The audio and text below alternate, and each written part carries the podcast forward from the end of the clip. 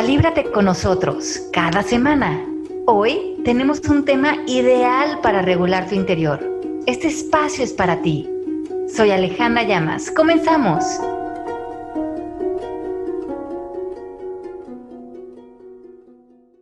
¿Cómo están? Buenos días. Estamos contentos de estar en nuestro segundo día aquí con ustedes en este maratón en el que estamos entrando ahorita y comentando que ayer fue mucho trabajo para todos porque nos metimos dentro de nosotros mismos también.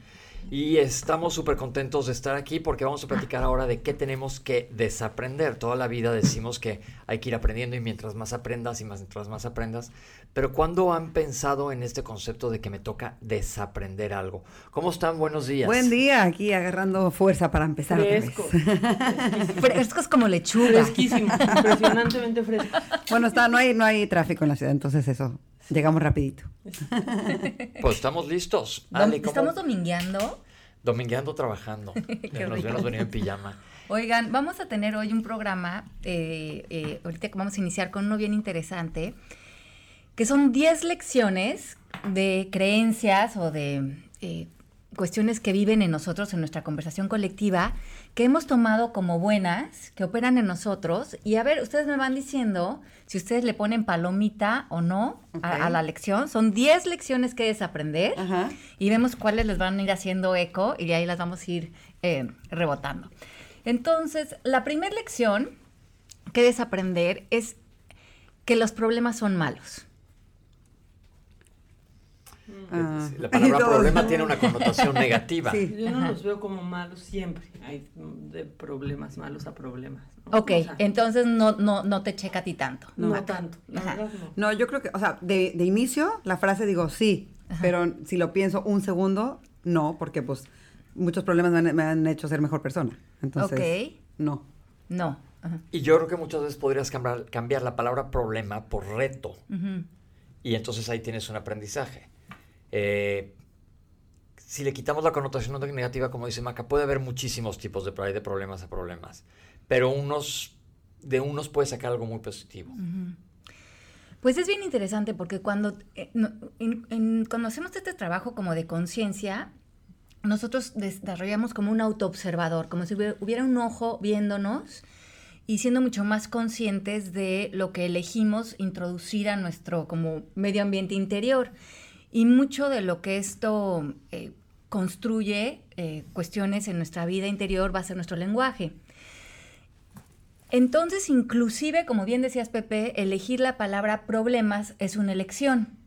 Y nosotros, como trabajamos mucho en ir neutralizando el lenguaje para que haya mucho más posibilidades, eh, decidimos muchas veces cambiar esa palabra problema por situaciones, porque para muchos ya la palabra problema podría tener una connotación emocional. Pero cuando algo lo veo como una situación, a lo mejor lo puedo ver como separado de mí y puedo meter entre la situación y mi participación en la situación un- una pregunta como quién quiero ser frente a esto y empezar a crear estrategias, empezar a crear maneras de eh, encontrar la misma solución que estaría dentro de la situación si no lo abordo emocionalmente como un problema. Pero muchas veces nosotros, como hemos aprendido que los problemas de alguna manera eh, están establecidos en nuestra vida y son malos, ni siquiera nos los cuestionamos. Es que yo tengo muchísimos problemas, es que con el problema de que tengo con mi hijo, el problema del dinero, el problema... Y, y- y de- cuando decimos eso, salimos a querer tener la razón. Salimos a querer evidenciar cómo sí tenemos problemas y eso ya cierra muchísimas posibilidades. Entonces, desaprender la palabra problemas y desaprender eh, la idea de que los problemas se llevan nuestro poder es un gran aprendizaje para nosotros para acercarnos al amor de lo que hablábamos ayer como gran intención. Y esto es en cualquier ámbito. Pensemos en, en un ejemplo tonto. Se me poncha la llanta. La realidad, volvemos otra vez a las situaciones reales, que se te ponchó la llanta. En vez del drama, pues bájate y cámbiala. Entonces ya, bueno, pues sí tuve una situación Sí, y llegué tarde por esto. En vez de no tuve un, bro, un problema, pues nada más cambiarle la connotación. Y es que es bien interesante porque lo que estamos tratando de lograr es crear una manera de aparecer donde el poder vuelva a regresar a ti. Porque normalmente nuestro lenguaje hace que nuestro poder se proyecte y quede puesto en el En problema o en algo fuera, y es cuando te sientes como víctima o muy vulnerable.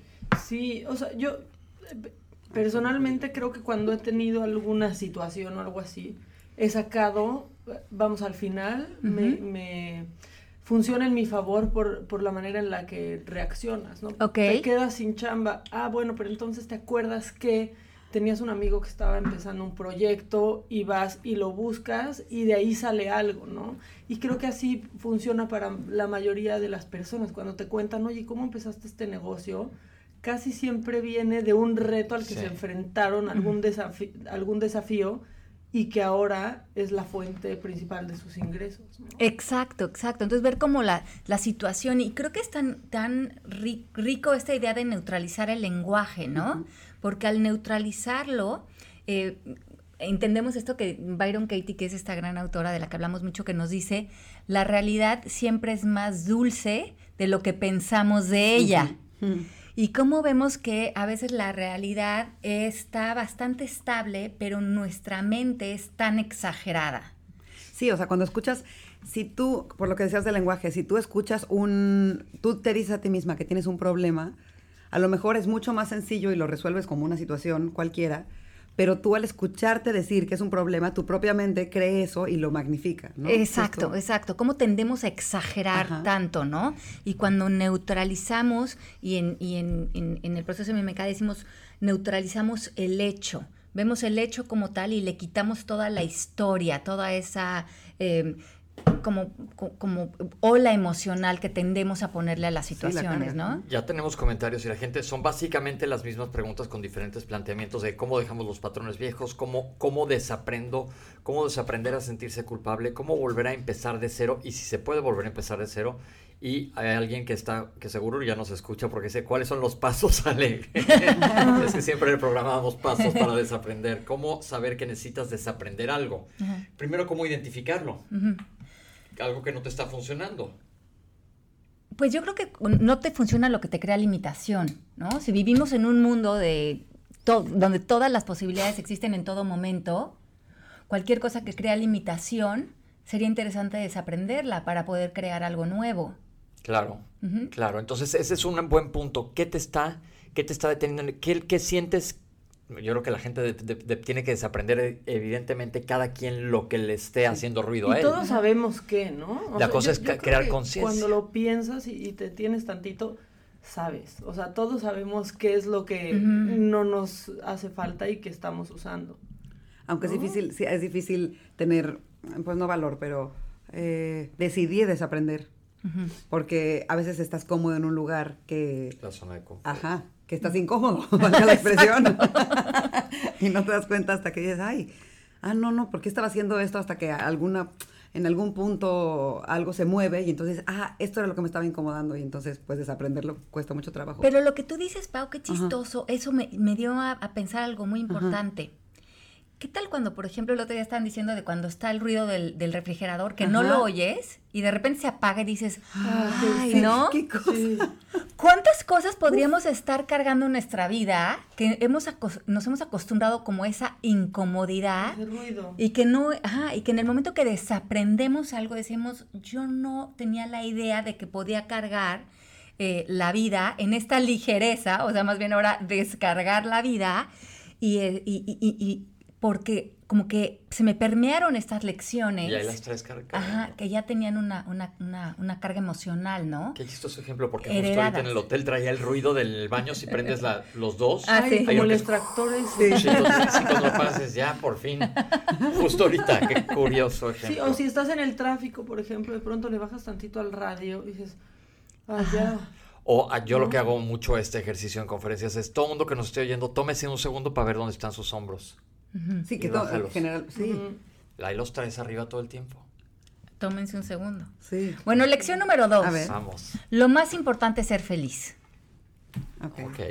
Me parece que estamos todos de no, acuerdo. no es, lo- no, no es lo más importante siempre. A ver. No, o sea, es que creo que va cambiando. Ha- Hay momentos en tu vida en donde lo más importante va- van a ser distintas cosas, pero estar persiguiendo siempre el ser feliz solamente te frustra porque evidentemente no Nadie está feliz todo el tiempo. sí. Exacto, Maca. feliz. Exacto. Entonces, si la cultura te dice, lo más importante es ser feliz, como maquillarte una sonrisa, a veces te aleja de permitirte un poco lo que hablábamos ayer, sentir. Que si estás en nostalgia o estás en, en una tristeza o estás en, pasando por un proceso, puedes en el fondo sentir un- un- una cuestión de bienestar, pero si no te estás sintiendo feliz en ese momento, ¿cuántos de nosotros además eh, tenemos ese pensamiento es que me debería de sentir feliz? Entonces además ahora viene la culpa de que no me siento como la sociedad eh, pretende que Dicta. todos debemos de estar este redes sociales feliz, ¿no? Ajá. Entonces hay algo malo conmigo, porque ay, todo mundo sale feliz, ¿no? No. Y yo por qué no me siento así, ¿no? Claro, eso me pasa. Ese ejemplo siempre se, se me presenta en Navidad, no a mí, sino como que la gente, como que es una orden que en Navidad todo el mundo la pasa bien. No, hay quien le choca la Navidad, o sea, se vale. O hay quien le da nostalgia, o hay quien extraña a otra persona que ya no está. O, o sea, no. Porque tienes que estar feliz Claro, es este día, entonces todo el mundo tiene que pasarla bien. No, a lo mejor hay un año que dices, no, hoy yo me quiero quedar a dormir. Y no hay nada malo Y no hay conmigo. nada malo en eso. Ajá. Aparte el hecho de que no estés feliz no quiere decir que estás triste o que la Exacto. estás pasando mal. O sea, hay veces que estás nada. Ujú. Bueno, a mí, a mí hay veces que estás nada, o sea, estás bien y ya.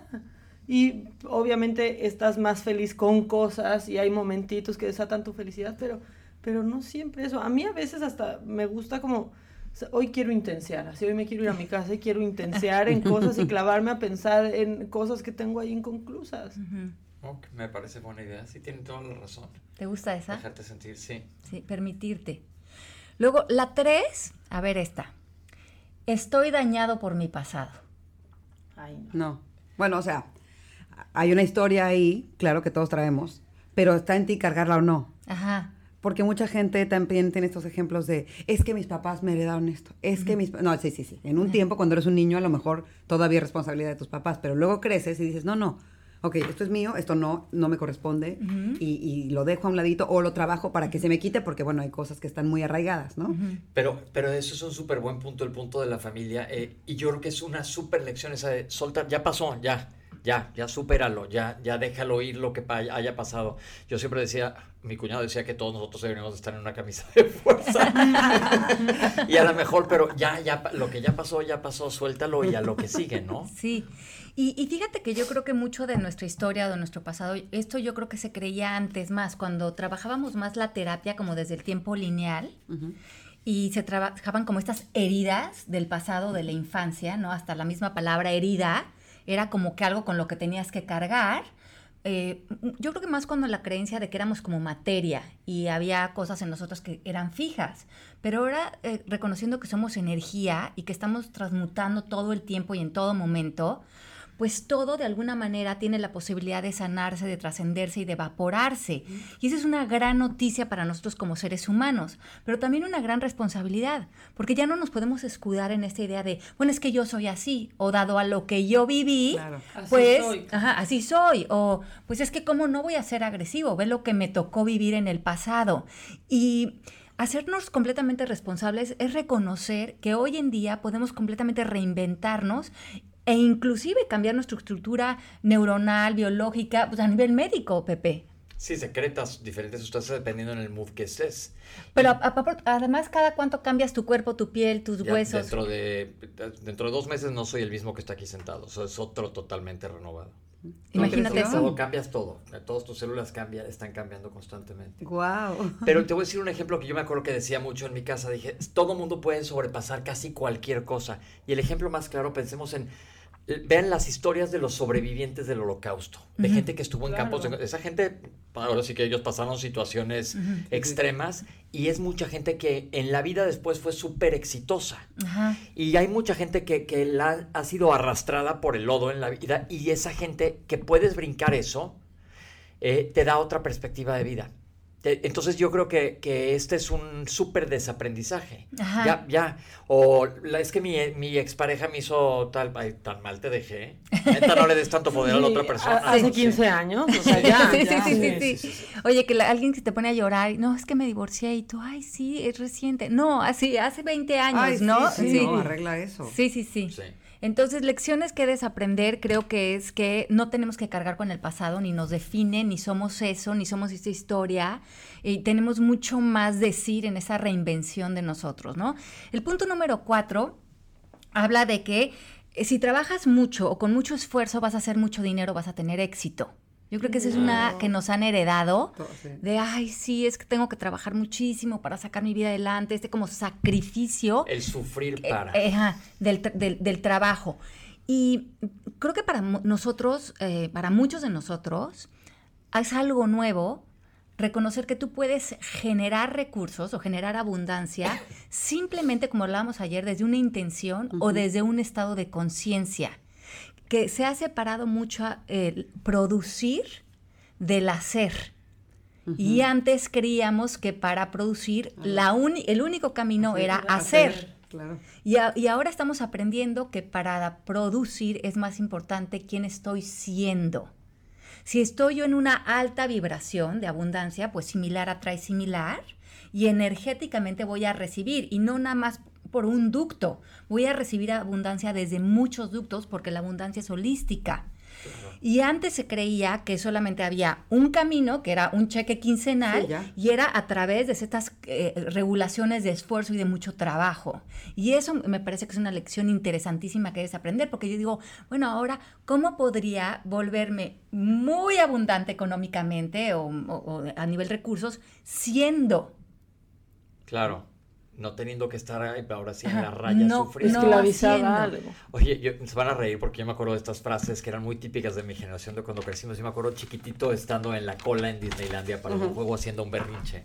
Y mi mamá, ¿sabes el trabajo que le costó a tu papá traerlos hasta acá y tú haciendo este drama? Entonces era, ahí ya venía la connotación de, ¿sabes qué? Y era horrible. Sí, era, y tú sintiéndote pésimo. Entonces todo eso, ya hay que reírnos de eso y dejarlo ir, la verdad, porque neta, pues que le bajen, ¿no? Ajá. Pero era eso como la, vie- la vieja escuela, ¿no? Sí. Lo- lo- lo- los papás lo que decían antes, lo que ellos aprendieron también, de hay que hacer mucho esfuerzo y no, y hay que despertarse temprano. Yo me acuerdo que, que mi papá siempre fue despertarse muy temprano, irse a trabajar, de una, un súper rutinario y súper estructurado. Pero habíamos otros que teníamos unos horarios diferentes por hacer, perdón, teatro o así, y entonces yo no me tenía que despertar a las 7, ¿no? Ajá. A lo mejor tenía que despertarme pues a las nueve y media y de todos modos iba a trabajar igual o más probablemente Sí. que quien iba a un horario de, ¿no? De oficina. de oficina común. Y me acuerdo que en una época de mi vida sentía como hasta culpa de por qué me estoy despertando tan tarde. Digo, era una hora de diferencia o dos. Porque, claro, se aprendió que la única forma de trabajo era esa, ¿no? La que aprendí en mi casa. Y no, resulta que a lo mejor... Y la idea. Ajá. Y ni- nadie me decía como, "Mm, qué tarde. No, no, no, era solo la, como la idea ahí La metida en el cerebro. Sí. Ajá. Oye, De- luego le pasa a mucha gente que, era. empieza a trabajar más tarde en la vida. Ajá. Este, no puedo decir quién, pero se me identifica perfecto que entró a trabajar. Me dice, es que tú no sabes cómo yo trabajo. Empezó a trabajar los 40. No tengo Ay. tiempo de nada. Yo, no, pues todos los demás vendemos piñas. O sea, no tengo nada que tiempo hacer. mucho, Sí. o sea, Ya descansaste mucho. Ya descansaste Entonces, muchos años. Quitarle el, la connotación de sufrimiento, ¿no? Ajá. Sí, sí, sí, sí, sí. Ok, y te- te- um, antes de que sigamos, tenemos algunas preguntas que resolver porque creo que estaban entrando muchas, muchas preguntas y comentarios. Ah, eso, muchos han sido eh, básicamente Son más bien comentarios como de que, qué Ajá. padre que estamos acá. cómo le hacemos, cómo, Aquí, cómo ahorita sí. desaprendo. Ajá. ¿Qué más, Pau? hay? Aquí dice, em, ¿qué opinan del coaching de alto rendimiento que busca desarrollar estrategias para ser más productivos y generar mejores resultados e ir en busca de mejor versión de la gente? Ajá. Em, Ok, yo creo que es muy importante en ese tipo de, de, de coachings, un poco lo que estábamos hablando ayer, ¿no? Si tus acciones están saliendo de un lugar de inconsciencia, de, de exigencia, de miedo, en realidad son reacciones, no son acciones. Entonces, eh, yo lo único que les propongo o sea, a las personas que están tomando esta batuta de ser coach es que antes de poner en acción a tu cliente, veas que esa acción sea una extensión de un contexto de maestría. O sea, que ya el cliente está en amor, está en paz, está en entendimiento, está en, a- en aceptación. Y entonces cualquier acción que salga de eso está saliendo de un lugar de riqueza De un buen lugar. de un buen lugar, pero si estás saliendo porque crees que hay una carencia que tienes que sumar, estás saliendo de una reacción, por lo cual no estás construyendo algo de un estado de conciencia elevado. Nos dicen cómo desaprender desval- desvalorización personal y dependencia emocional, cómo des, des- es la, la palabra es desidentificarme con todo aquello que creo que soy y cómo abrir la mente para no aferrarme a las ideas, por dónde empezar. Pues yo creo que lo más importante es un poco lo- el ejercicio que estamos haciendo ahorita juntos en, en este colectivo, que es hacer consciente lo inconsciente, ¿no? Como estas ideas que estamos repasando y ver cuáles han estado programadas en automático en nosotros y estamos actuando sobre ellas. Pero mientras que no hagamos conscientes lo que hemos adquirido, eh, heredado eh, y, y hemos de alguna manera acordado, pero ya no nos acordamos sí, que lo acordamos, pues no- ahí estamos actuando un poco en piloto automático. Y la que sigue es, eh, la siguiente premisa es, el éxito es lo opuesto al fracaso. ¿Cómo le suena esta? No, o sea, bueno, literalmente hablando, sí, pues es el antónimo, pero no, no creo que. Yo no creo. ¿eh? No. No. Entonces, qué interesante la idea de que sean un complemento, ¿no? Entonces, que tengan el mismo valor el éxito y el fracaso, porque finalmente es una hermandad y, y no- y que no tuviera uno más valor que el otro, sino que e, es una, es una unión de dos eh, polaridades de una experiencia. Ayer comentamos varias veces de gente que muchos de sus fracasos, por así decirlo, fueron los que lo- los empujaron al éxito. Ajá. Entonces es parte de un proceso. Exacto. Entonces esas personas que dicen, ¿cómo no tenerle miedo al fracaso? ¿Cómo esta, esta idea que todavía in- invitan tanto su- su- su- estas polaridades de éxito y fracaso que finalmente van a ser una etiqueta, ver cómo en realidad las dos se unen en la polaridad y lo que se vuelven son una experiencia y que es una que necesita a la otra. Sí. Sin duda, quien busca el éxito ha conocido el fracaso, ¿no? Exacto. O sea, no hay manera de siempre atinarle. No. Y, y entonces el, el fracaso ya no se vuelve algo ne- con una connotación negativa, se vuelve un ingrediente más de la mezcla de la experiencia. Sí, porque hay gente, incluso ayer tú que contabas tu centro de yoga, Ajá. lo que platicaste más fue la experiencia. O sea, Sí. nos contaste como todo ese camino y después hiciste menos lo que pasó de, bueno, ya cerró por otras cosas pero, y seguiste adelante, pero Sí. no fue el, no, no le diste el peso principal, ¿no? A que cerró.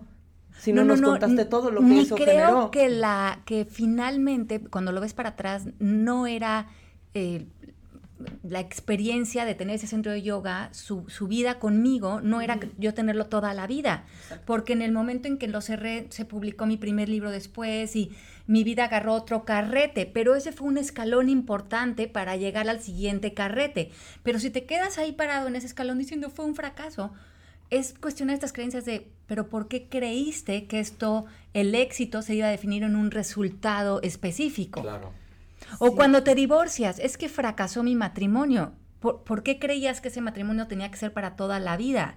¿No? Eh, ¿Por qué ponerle fracaso? ¿Por qué no, por qué no eh, abrir nuestro lenguaje a esta experiencia de este encuentro con esta persona? Sí, sí, tuvo su de momento, manera, exacto, hubo todo este ya. aprendizaje y como todas las cosas, ¿no? Como decía el Buda, lo más, lo que sí hay siempre es la impermanencia, ¿no? De las sí. cosas y estar más en comunión con esa impermanencia. Sí, O pensar que más bien el éxito fue haberte casado, ¿no? O Exacto. Construiste una relación y llegaste a Exacto, casarte. Maca, sí.